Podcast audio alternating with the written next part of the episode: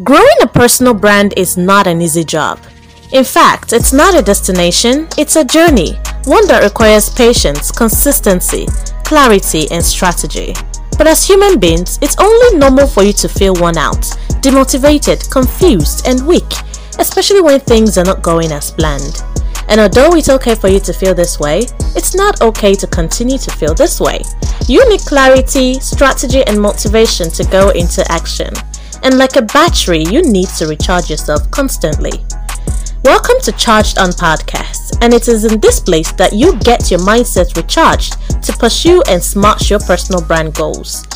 Every and every week, get ready to listen to experts from different fields, hear their stories, take their tips and tricks, and implement them and see yourself flourish. This is Charged On Podcast. It's time to get charged on.